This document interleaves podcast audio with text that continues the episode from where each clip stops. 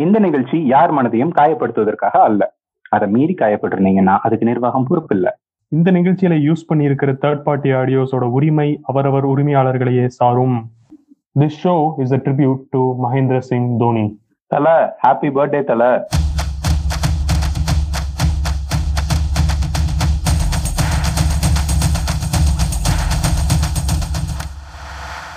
கேட்டுட்டு இருக்க எல்லாருக்கும் வணக்கம். Welcome to Nangooram podcast yes this is Nangooram podcast but இது நம்ம நார்மல் போட்காஸ்ட் கிடையாது. இங்கே வந்து நம்ம கிரிக்கெட் பத்தி பேச போறோம். கிரிக்கெட்டில் நடந்த முக்கியமான சில நிகழ்வுகள் சில இம்பார்ட்டண்ட்டான மேட்சஸ் பெரிய பெரிய பிளேயர்ஸோட பிரில்லியன்ஸ் ஸோ இதை பற்றிலாம் இங்கே நம்ம பேச போறோம். ஸோ கிரிக்கெட்டுக்குன்னு தனியா ஒரு போட்காஸ்ட் பண்ண எப்படி இருக்கும் அப்படிங்கிறதுக்கான ஷோ தான் இது. ஷோவோட பேர் வந்து லா பால் அப்படின்னு வச்சிருக்கோம். ஸோ வெல்கம் டு லா பால் லா பால்னா என்னன்னு கேட்டீங்கன்னா ஏ இரு இரு.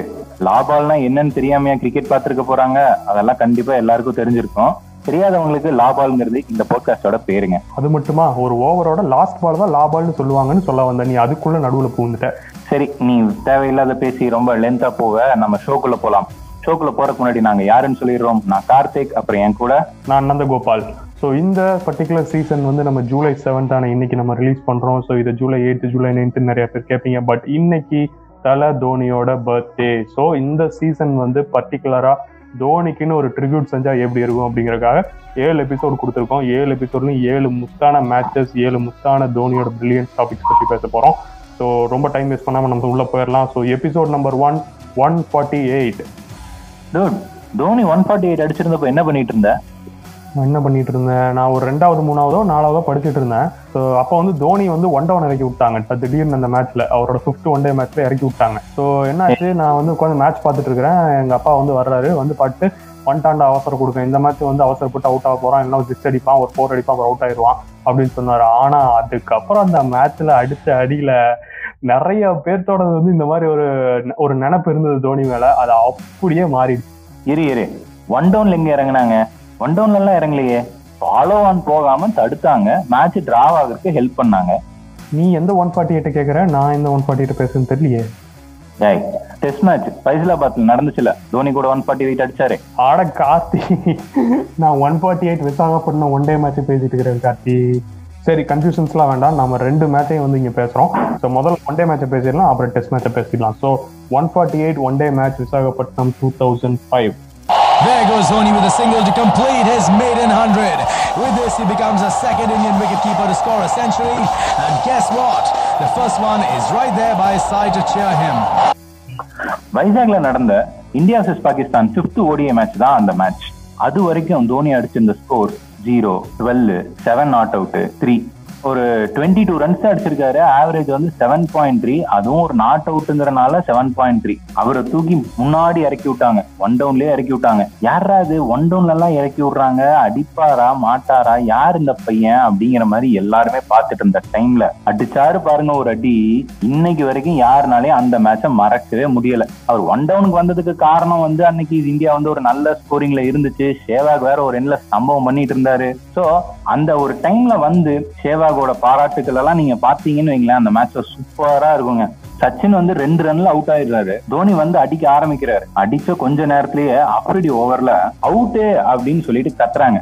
அது நாட் அவுட் அப்படின்னு அம்பையர் சொல்லிடுறாரு. அது வேற. பட் அடுத்த மொமெண்ட்ல கவர்ஸ்ல ஒரு ஃபோரு ஒரு சிக்ஸ் எப்பா அப்படியே அப்ரிடி செம்ம டென்ஷனு அந்த ஃபேஸ் எல்லாம் பார்க்கணுமே.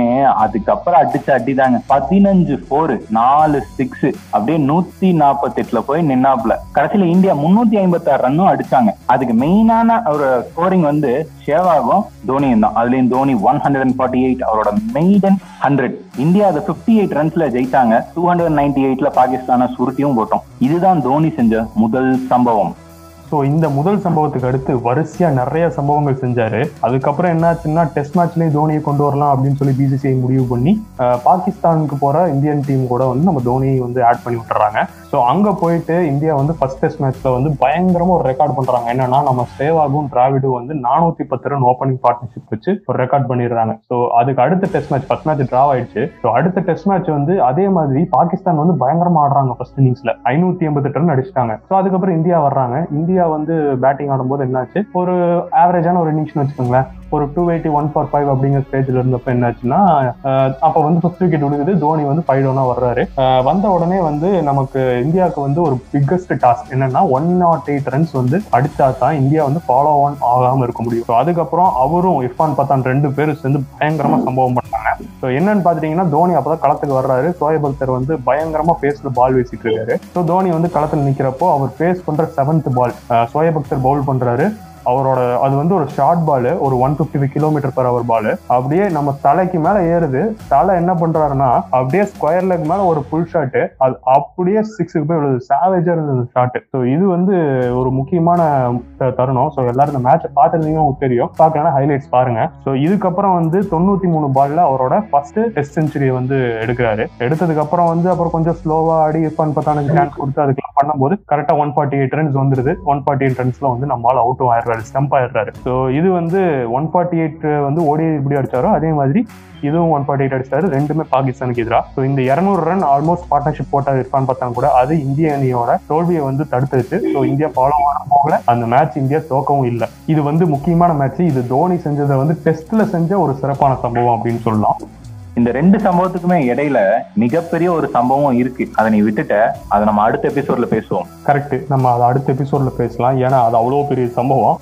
ஸோ இந்த எபிசோட இங்கே நம்ம நிறைவு செய்கிறோம். இந்த episode number one one forty eight so இது வந்து நிறைய பேர் நமக்கு ஹெல்ப் பண்ணியிருக்காங்க இதை ப்ரமோட் பண்ணுறதுக்காக ஸோ அவங்களுக்கு நம்ம கிரெடிட்ஸ் கொடுத்தாகணும். Dhoni addicts two point zero troll cricket Tamil DCDV one point two MS Dhoni three ninety eight சில இன்ஸ்டா பேஜஸ்லாம் நமக்கு ஹெல்ப் பண்ணியிருக்காங்க. ஸோ அவங்களோட இன்ஸ்டா ஐடிஸ் வந்து கீழே டிஸ்கிரிப்ஷனில் மென்ஷன் பண்ணியிருக்கோம். அவங்க பேஜஸை போய் லைக் பண்ணி ஃபாலோ பண்ணி நிறைய தோனி பற்றி ஃபேக்ஸ் மீம்ஸ் இதெல்லாம் வந்து பாருங்கள் ஸோ நீங்க என்ன பண்றீங்க? தோனி ஃபேன்ஸ் கிரிக்கெட் ஃபேன்ஸ் எல்லாருக்குமே ஷேர் பண்ணுங்க. இன்ஸ்டா பேஜஸ்ல லைக் ஃபாலோ பண்ணுங்க. ஸ்பாட்டிஃபைலையும் ஃபாலோ பண்ணுங்க. நாங்க இதோட கிளம்புறோம். நன்றி. வணக்கம்.